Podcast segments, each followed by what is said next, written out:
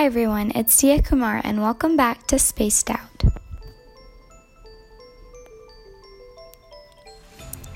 Today I'll be talking about theories of how the universe formed and explain the most widely accepted theory of the universe's formation. Keep in mind that this theory is a scientific one and is one of the many theories that exist.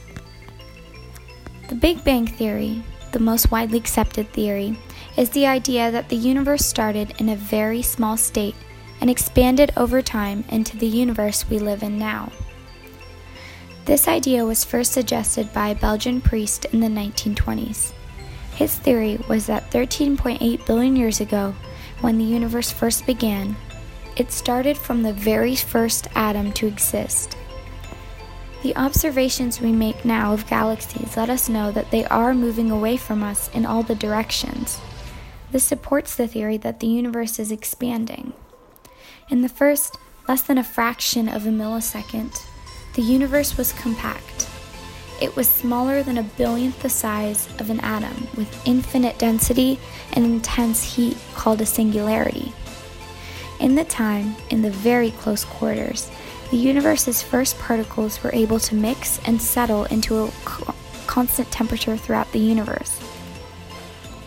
Then, in less than a second, all the matter and energy in the compact space suddenly expanded, what's known as the Big Bang, and created this large universe. The universe is still expanding now, but at a much slower rate. After the expansion, the theory goes on to say that the universe cooled down a lot to allow the formation of subatomic particles. Subatomic particles are particles much smaller than atoms, as well as simple atoms, such as hydrogen. Clouds of these elements, through gravity, form stars and galaxies. Another scientific theory that goes hand in hand with the Big Bang theory is the eternal inflation theory and the steady state universe. The eternal inflation theory builds off of the Big Bang and states that the universe was created whilst in an unstable state of energy, forcing the universe to expand so quickly. This theory was developed by a particle physicist. It is a component of the Big Bang theory and is not usually considered a theory all on its own. The steady state universe theory is that a steady state states that a steady state universe has no beginning or end in time. It's the idea that the universe is always expanding while keeping a constant average density. Matter is continuously being created to form new stars and galaxies.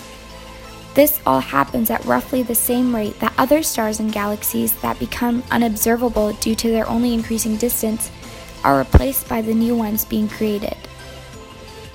This theory was presented in 1948 by three British scientists.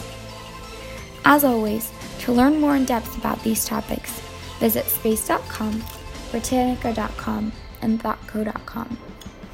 I hope you learned something new and enjoyed episode 2 of Spaced Out. In this episode, being released on Father's Day, is um, my way of thanking my father for all he has done for me and this podcast. Thank you.